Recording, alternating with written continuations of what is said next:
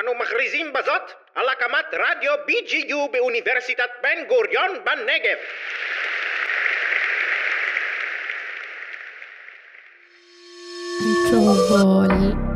אנתרופול. Entrepreneurship.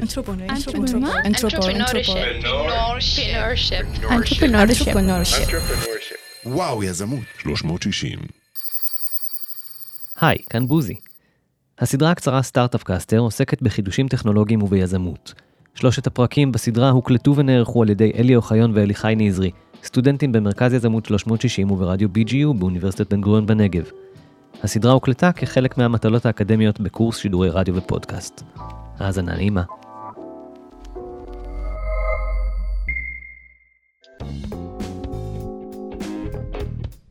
אתם מאזינים ומאזינות לפרק הבכורה של סטארט-אפ קאסטר. אני אליחי נזרי. אנחנו נעסוק בטכנולוגיות הכי הכי מתקדמות שיש, ונבין איך הן עובדות ומה סיפור הפיתוח. בנוסף, נראה איך הטכנולוגיות עושות את דרכן בעולם העסקי. העורך שלנו לפרק הבכורה הוא פרופסור רועי זיוון.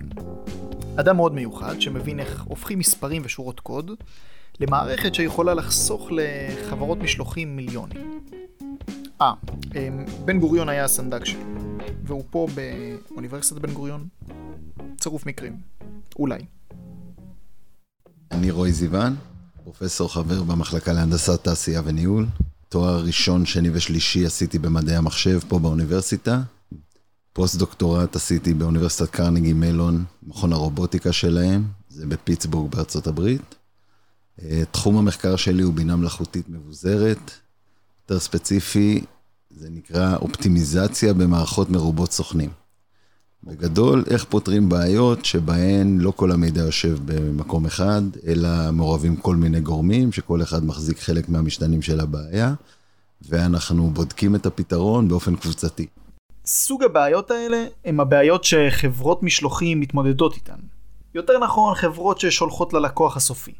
נניח שאתם רוצים לשלוח כל מיני מוצרים שהוזמנו מחנות הצעצועים שלכם. לכל מיני לקוחות.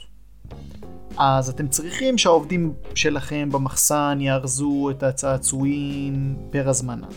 צריך לתכנן את הדרך של המשאית שהיא תעבור בדרך הכי הכי טובה לכל הלקוחות בלי כפילויות ובלי לבזבז זמן. וצריך להתמודד עם כל מיני תקלות שיכולות לקרות בדרך. למשל מוצרים שהוכנסו בטעות למשאית או פאנצ'ר. רועי בעיקר התעסק בבעיות תאורטיות, כולל קצת התעסקות בבעיות מעשיות, בשביל לבחון תיאוריות. אבל אחרי שהוא עבר למחלקה של הנדסת תעשייה וניהול, הבעיות נהפכו לבעיות של העולם האמיתי.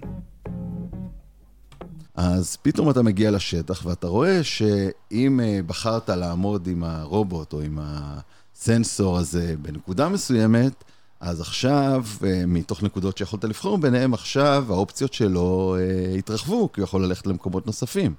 כלומר, כל בחירה שלו בעצם משנה את המודל, שזה דבר שלא קיים בבעיה האבסטרקטית. וכל הסיטואציה הזאת היא גורמת לך לחשוב מחדש, גם על המידול וגם על האלגוריתם. אחרי שרוי יתחיל להתעסק עם בעיות כאלו, אז העלילה קצת מסתבכת.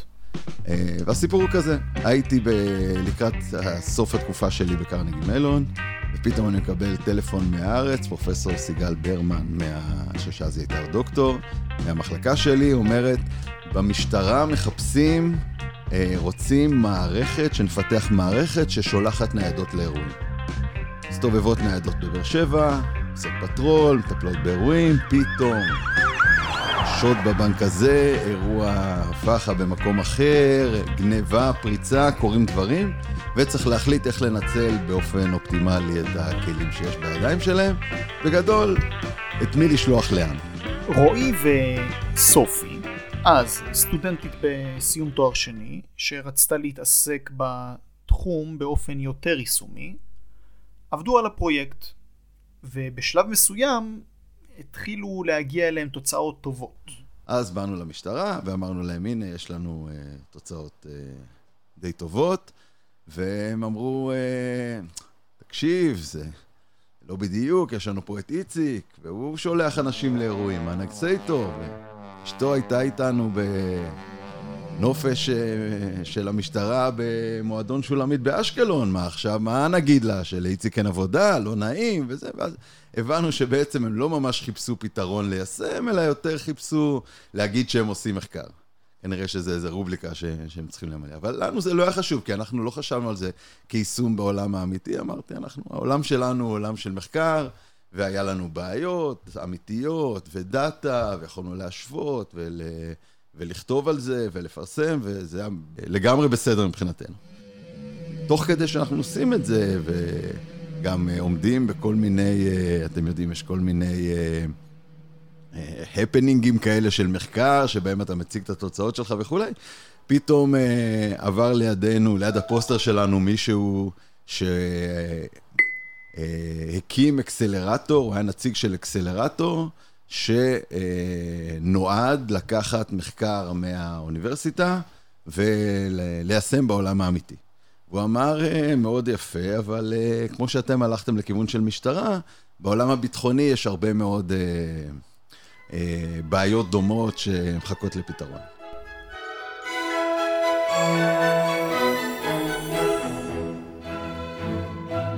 אקסלרטור היא תוכנית שמיועדת לתמוך בסטארט-אפים בתחילת הדרך. היא מספקת ייעוץ משפטי, כלכלי, עוזרת לגייס משקיעים. בדרך כלל הם עובדים תמורת אחוזים מהחברה. אז רועי פנה לכיוון הצבאי. כל מי ששירת פעם באזור קו הגבול מכיר את הסיטואציה, פה יש נגיעה בגדר ושם יש אה, אירוע אחר שצריך לטפל בו וצריך להחליט מי נוסע לאן ומי עושה מה. ועד הסיטואציה השנייה זה אה, ניהול של אה, כוחות בעורף, כוחות אה, רפואה וחילוץ והצלה, במקרה של, לדוגמה, מתקפת טילים משולבת על אזור הדרום, משהו ש... כמו שאתם יודעים, לפעמים קורה לנו. אז שוב, לקחנו את המוצר, היינו צריכים למדל מחדש ולהתאים את האלגוריתם וכולי, וגם שם קיבלנו תוצאות טובות מאוד. שיפרנו אה, סצנריום שהם ביקשו מאיתנו לפתור, שיפרנו בכ-20% את היעילות ו-50% תועלת על, ש... על האלגוריתמים שהם השתמשו בהם. כשההבדל בין יעילות לתועלת זה שיעילות, אני אומר, כמה מהר לקח לי להגיע למשימות, אה, ותועלת לוקחת בחשבון כמה חשובות היו המשימות, כמה עלה לי שהפסקתי משימה אחת באמצע והלכתי למשימה אחרת וכולי. אז השיפור בתועלת היה יותר משמעותי, אבל אנחנו כמובן לא, לא עצרנו שמה, ואמרנו בואו, אנחנו בכל זאת אקדמאים, בואו נבדוק מה קורה. אז, אה, וכיוון שבנינו סימולציה של הסיטואציה האמיתית, ואני בסימולציה יכול לבדוק מה שאני רוצה, אז הגדרנו בסדר גודל. אמרנו, במקום 20 אה, כאלה סוכנים, סוכנים זה שם כללי לרכבים ורחפנים והדברים האלה שמשתפים פעולה בשטח כדי לעמוד במשימות שלהם. אז במקום להסתכל על 20 כאלה, בואו נסתכל על 200 כאלה, ובמקום להסתכל על 100 משימות, בואו נסתכל על 1,000, כן, נעלה הכל בסדר גודל, ואז הפערים גדלו מ-20% ביעילות ל-75% ביעילות. אה, תוצאות יפות מאוד. רועי מצטנע כאן. התוצאות האלה הן לא פחות ממדהימות. 75% שיפור ביעילות זה אומר שאם עשרה נגמשים שלטו באזור של 100 קילומטר, אז אחרי השיפור הם יכולים לשלוט באזור של 175 קילומטר. ואז התחלנו לחשוב מה עושים עם זה הלאה. וכמו כל ישראלי ששירת בכוחות הביטחון, מגיע הרגע שאתה פושט מדים והולך לחפש את עצמך בעולם האזרחי. וככה נחשפנו לעולם הזה של אה, לוגיסטיקה. שהיום הוא עולם ממש מרתק, שאנחנו בשנה האחרונה למדנו להכיר אותו טוב מאוד. יש בו הרבה מאוד אלמנטים שדומים לעולם הביטחוני ולעולם המשטרתי. פתאום הבנו שהכלי שלנו, שיכול לעשות אופטימיזציה לגורמים שונים שעובדים ביחד בעולם דינמי, יכול להתאים גם שמה, וסביב הרעיון הזה קם דיינמקס. שהוא הסטארט-אפ הזה שקם מתוך האקסלרטור המאוד מיוחד שיש באוניברסיטה, שנקרא אואזיס, מתוך אה, מרכז היזמות החדש באוניברסיטה. התחום שהחברה פועלת בתוכו נקרא Last My Logistics, או בקיצור LML. והוא מתאר בתכלס את סוף המסלול של המוצר. זאת אומרת, מהמחסן של החברת משלוחים שהוא הגיע אליה לבית הלקוח. שוב, אנחנו חוזרים לסיטואציה הזאת שבה אתה יושב ומזמין משהו, והוא מגיע אליך, מגיע אליך מוצר. אוקיי, עכשיו, זה קצת עדין, בגלל שיש כאלה שאתה אומר להם first mile, last mile, הם מתכוונים דבר אחד, אתה בא לפגישה אחרת, בעיקר אם זה בחו"ל, פתאום הם מתכוונים לדבר אחר. לכן אני אדגיש מאוד למה אני מתכוון. אתה הזמנת מוצר, אנחנו מתייחסים לרגע שבו הוא נארז במחסן בתוך קופסה, יצא מהמחסן לאיזושהי הובלה, ועד שהוא הגיע אליך הביתה. לזה אנחנו קוראים last mile. עכשיו, למה אנחנו חושבים ששם יש לנו מה לתרום יותר מאשר לדוגמה תזמון קלאסי שעושים בהנדסת תעשייה וניהול למפעל, שבו צריך להחליט המכונות במפעל על איזה אה, מוצר הם יעבדו ומתי וכמה, בגלל שבעולם הזה יש הרבה יותר אי-ודאות. כאשר אתה, סתם לדוגמה, אה, אינטל, כן? הם מייצרים צ'יפים. יש שם תהליכים מאוד מאוד מדוקדקים למה אמור לקרות. והתזמונים שם מאוד מאוד מדויקים וחושבים ומתכננים אותם הרבה מראש ואסור לזוז במילימטר. אז זה באמת הסתכלות לטווח ארוך קדימה, שבה אין לי הרבה מה לתרום. איפה היתרון של המנגנון, כפי שתיארתי? מנגנון שהצליח מאוד בעולם הביטחוני, בעולם שהוא חצי כאוס, כן? בעולם שדברים משתנים כל הזמן. בעולם שאתה אומר לרובוט, לך לצד ההוא של המחסן ותביא משהו, ולא בטוח שהוא יגיע לשם בכלל. וכשהוא מגיע לא בטוח שהוא חוזר. כן, בגלל שיש תקלות טכניות, ויש פקקי תנועה בתוך המחסן. יש כל מיני סיבות לזה שממלכת אי-ודאות, ממש כמו שהגדירו לנו בקורס קצינים את שדה הקרב. הסטארט-אפ הזה יעיל במיוחד מכיוון שחברות השילוח כיום מתנהלות בצורה לא כל כך אפקטיבית.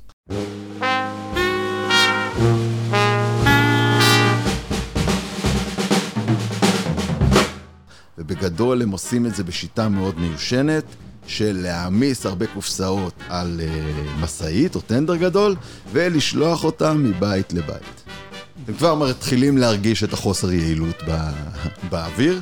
חוץ מזה, נושא מאוד בוער היום, זה גורם להרבה זיהום אוויר, משאיות מסתובבות במרכז העיר, ולכן הכיוון שאליו הולכות החברות הגדולות בעיקר בתחום הזה, זה תחשבו על משאית שמגיעה לפאתי העיר, נעמדת, ומי שמפזר את החבילות זה היום טוסטוסים או קורקינטים, ובהמשך רחפנים. לוקחים חבילות מתוך המשאית, המשאיות האלה חוזרות להביא עוד מוצרים, או לוקחות מוצרים אה, שצריך להחזיר, והכלים הקטנים האלה נשארים בעיר, קצת כמו וולט היום שעושה משלוחים, והם צריכים לפזר את המוצרים ולהביא מוצרים ממשאיות אחרות שמגיעות. לבנות את התיאור לכל התהליך זה דבר לא קל. במיוחד שיש כל מיני דברים שיכולים להשתנות, כמו דרישות הלקוח והכלים שיש לאותה חברה ספציפית. לתיאור המתמטי שמופק ומייצג את המבנה של הבעיה קוראים מודל. המודל הוא שיש משימות, אה, יש ביניהם עדיפויות מסוימות, שלדוגמה אה, משאית שאמורה תכף לצאת וחייבים להעמיס אותה מהר, ויש אחת שתצא רק מחר, ברור לנו מה עדיף. יש לקוח שמוכן לשלם על זה שהחבילה שלו תגיע אליו עכשיו, ויש כזה ש... שאמר לא אכפת לי שתגיע עוד יומיים, אז ברור לנו מה אנחנו מעדיפים. ויש לנו את המשאבים שלנו, שבין אם זה רובוטים, רחפנים, אנשים, אה, אנשים שעובדים בליקוט במחסן, אנשים שעובדים באריזה במחסן, אז אלה המשאבים שלנו. משאיות, מלגזות וכולי. ואנחנו רוצים לעשות התאמה, ככה שהמשימות החשובות ייעשו בעדיפות גבוהה על ידי גורמים שיש להם את היכולות המספקות לעשות אותם. סתם לדוגמה, עובד עם רישיון למלגזה ועובד בלי רישיון למלגזה. ברור לנו לגמרי מי צריך לקחת את המלגזה ולעשות משהו. לעומת המודל, אלגוריתם זה המבנה המתמטי של הפתרון לבעיה, ולא של הבעיה עצמה. זאת אומרת, מה המחשב יריץ, איזה נוסחאות ואיזה מבנים, כדי להחליט איזה משימה להעדיף ואיזה עובד לשלוח לאיפה. בתחום שרועי עוסק בו יש שתי גישות מרכזיות. אחת שמנסה לפתור הכל מראש, לחשב את כל המצבים שיכולים לקרות, ולתת פתרונות, מדיניות של תכנון, שאומרת לכל סיטואציה אני יודע מה אני רוצה לעשות, אוקיי? זה לנסות אה, פרואקטיבית, לחשוב על כל הדברים שיכולים לקרות. והשנייה זה ריאקטיבית. כשריאקטיבית זה על מה שקורה, אני מנסה להגיב. אוקיי? עכשיו, בעולם שהוא אפשר לתכנן, דיברנו קודם על uh, תכנון של צ'יפים, תעשייה של צ'יפים, אתה יודע מה עומד לקרות, או אפילו אתה יודע מה, לוח טיסות באיזושהי חברה, בחברה גדולה. אתה בגדול יודע מה הולך לקרות ומה צריך להיות, וחוץ מאירועי מזג אוויר מאוד מאוד חריגים, אתה שומר על לוח הטיסות, ולכן שווה לתכנן הכל מראש, אוקיי? ובעולם שהוא מאוד מאוד הרבה אי ודאות, אה, כדי לתכנן את כל הסיטואציות שיכולים להיות מראש, אה, אתה צריך אה, כמות מצבים שיכולה להיות כמו, אתה יודע, נוהגים להגיד כמות הכוכבים או החלקיקים ביקום וכולי, ולכן זה לא סביר, בעיקר על בעיות שהן לא מאוד מאוד קטנות, ולכן השיטה הזאת בעולם של אי ודאות טובה רק לבעיות מאוד מאוד קטנות.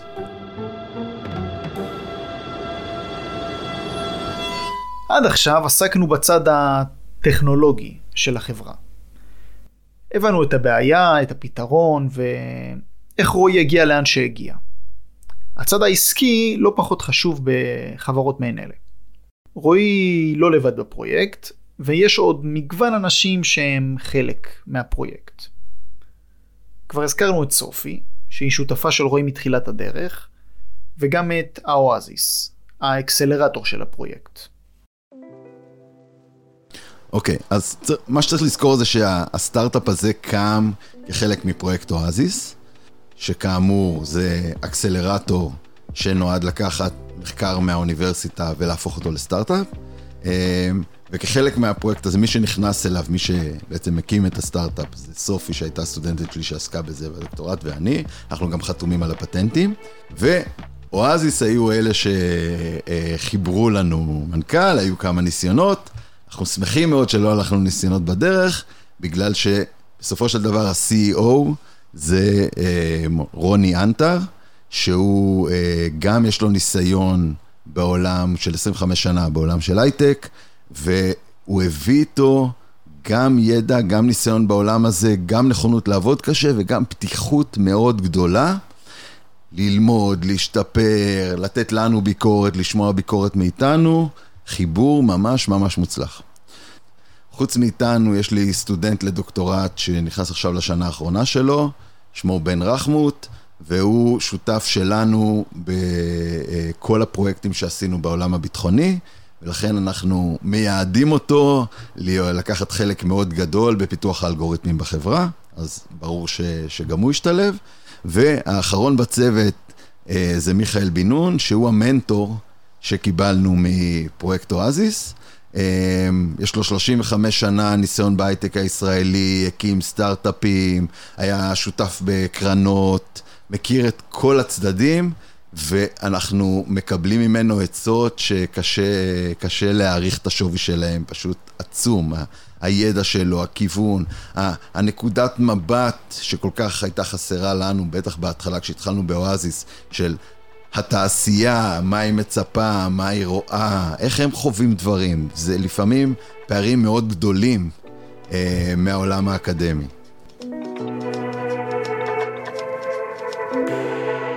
לפעמים הפערים האלה יכולים להיות די גדולים.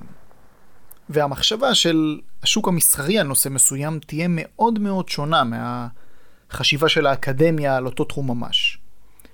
ניקח למשל את התחום של בינה מלאכותית. האם בינה מלאכותית זאת שיטה טובה, יעילה? אוקיי, בוא נסתכל על זה. בסדר, האם בינה מלאכותית זה טוב? אז אם יש לי פתרון מבוסס בינה מלאכותית, אם אני בא מאקדמיה, אני מבין שכדי להפעיל אותו, אני צריך הרבה מאוד דאטה, הרבה מאוד יכולת חישוב, זמן לאמן את האלגוריתם שלי, ואז להוציא לפועל. אז אם אני אגיד לך, אני מוציא את אותן תוצאות שהאלגוריתם שאני מוציא תוצאות יותר טובות, דרך אגב, בסביבת אי ודאות, אבל נניח שהייתי אומר לך, אני מוציא את אותן תוצאות שאלגוריתם למידת מכונה, שזה הטכניקה הזאת של בינה מלאכותית שתיארתי הרגע עושה, לעומת האלגוריתם שאני תיארתי לכם קודם שעושה, שלא משתמש בכל כך הרבה דאטה. אם אתה מאקדמיה, אתה אומר, בוודאי שאני מעדיף את האלגוריתם שלא צריך את כל המידע הזה, כי הוא יכול לעבוד גם במקומות שאין מידע. דוגמה קטנה, דיברתי עם אה, חברה, לא נזכיר איזה, שרצתה לבנות מערכת לשלוח כבאיות. פגשתי שם שניים שעובדים בחברה, אמרו, אנחנו הולכים להפעיל פה Deep Learning, כן? למידה עמוקה, כלי הכי נפוץ היום, או הכי אטרקטיבי היום, בתוך למידת מכונה. אמרתי לו, אבל על, על, על איזה מידע? כי תל אביב מעולם לא נשרפה. אנחנו נמצא שריפות ברחבי העולם. אז פסדינה נשרפה, ניקח מפסדינה. אבל פסדינה זה בתים מעץ בסביבה יבשה, בתל אביב בתים מבטון ומתכת בסביבה הלכה. כאילו, מה, מה, מה תוכל ללמוד? היה להם פטיש ביד, הם רצו למידה עמוקה, כמובן שלא עשינו איתם פרויקט בסוף. אז בגדול, כאשר אתה מדבר באקדמיה, אתה תעדיף שני פתרונות שנותנים אותו דבר, שאחד לא זקוק לכל הדאטה הזה כדי להגיע לשם. לעומת זאת, אתה בא לפעמים לתעשייה, והם רוצים בינה מלאכותית, כשהם מתכוונים לבינה מלאכותית, מתכוונים רק לדבר אחד, ללמידה מתוך דאטה. להסביר להם שאתה בא עם איזשהו יתרון בזה שאתה לא זקוק לכל הדאטה הזה, למרות שכמו שאמרתי, אני יכול לכוונן את הפרמטרים שלי בעזרת הניסיונות שעשו לי, אני עושה reinforcement learning כדי לטייב את הפרמטרים שלי, אבל העובדה שאני לא צריך כל כך הרבה מידע יתרון, אה, לפעמים בעולם התעשייתי אני מוצא שהטרמינולוגיה שונה, החשיבה שונה ואני צריך להתרגל לזה. זו עובדה שיש לי מנטור שמסביר לי איך הצד הזה רואה את הדברים, מאוד מאוד תורמת לנו.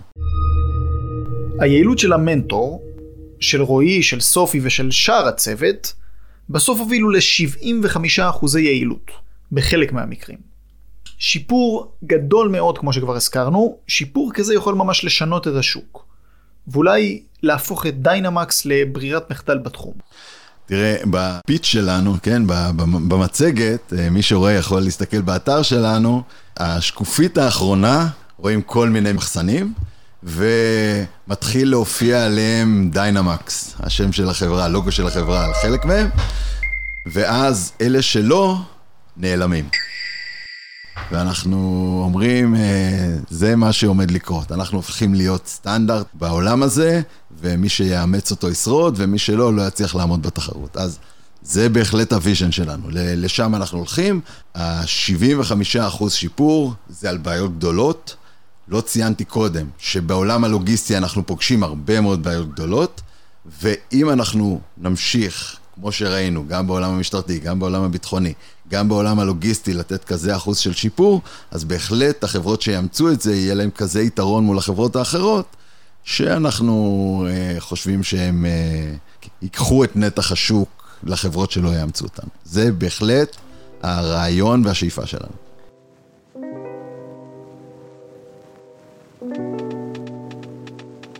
התחום הזה לא קטן בכלל, והוא רק גדל. הוא הגיע ל-180 מיליארד דולר בארצות הברית בלבד, אחרי שהיה פחות מ-170 מיליארד ב-2020. זה עצום.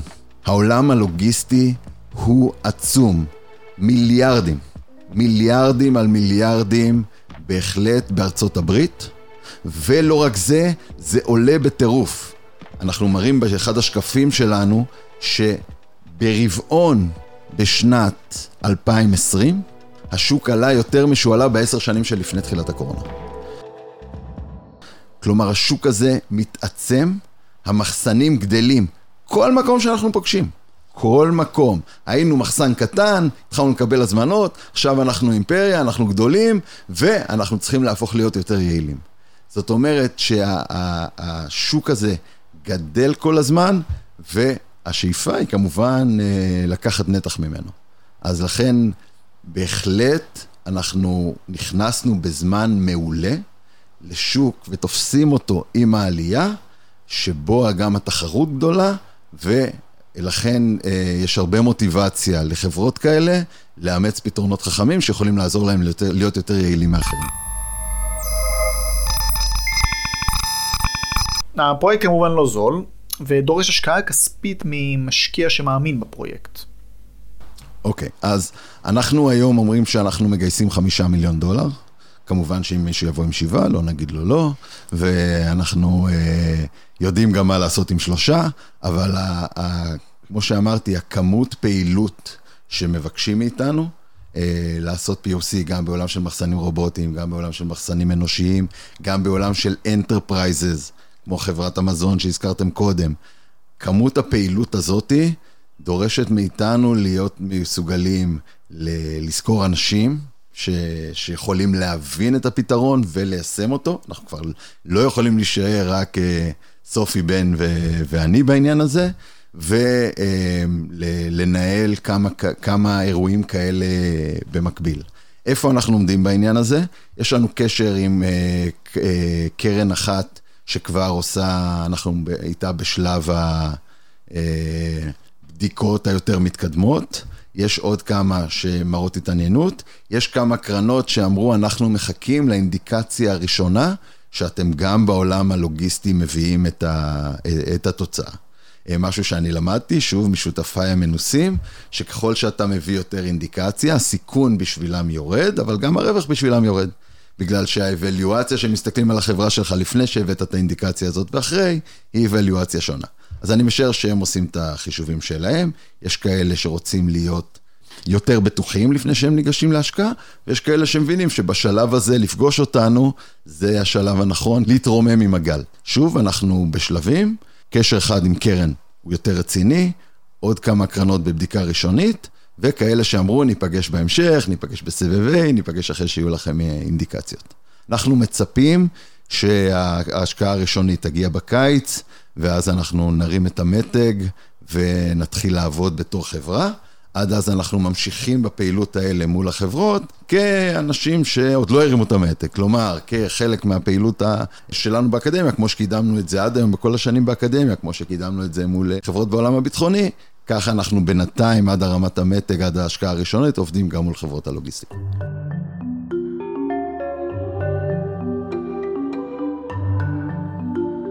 אז היום שמענו את רוי זיוון, דוקטור למדעי המחשב, פרופסור לבינה מלאכותית הוא בעל טייטל מעניין בדיינמקס, CSO, או Chief of Strategy. החלק הטכנולוגי הוא בעצם שילוב מאוד יפה בעיניי, ביני לבין סופי ולבין בן. אני אה, מסתכל קדימה, רואה איך הבעיות יהיו ממודלות, נותן את הפתרון התיאורטי. סופי ממש מביאה אותו לפתרון אה, טכנולוגי, ובן אה, הוא מיישם כבר הרבה ניסיון ומביא דברים אה, לידי יישום ובדיקה מאוד מהר. זה בעצם הצוות הטכנולוגי, ולכן אני לא בטוח שאני CTO, אה, לא בטוח שאף אחד מאיתנו CTO, אנחנו CTO משולב, כשכל אחד יש לו חלק מאוד ברור שעליו הוא אחראי.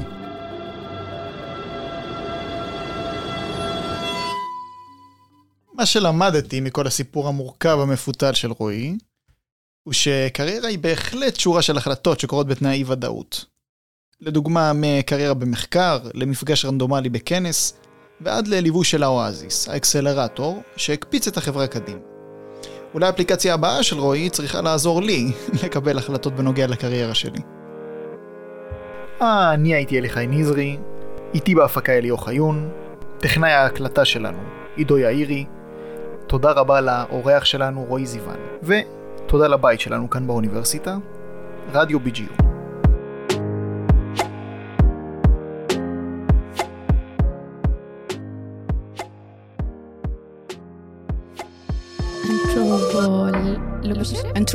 Entrepreneurship. Entrepreneurship. Entrepreneurship. וואו, יזמות. 360.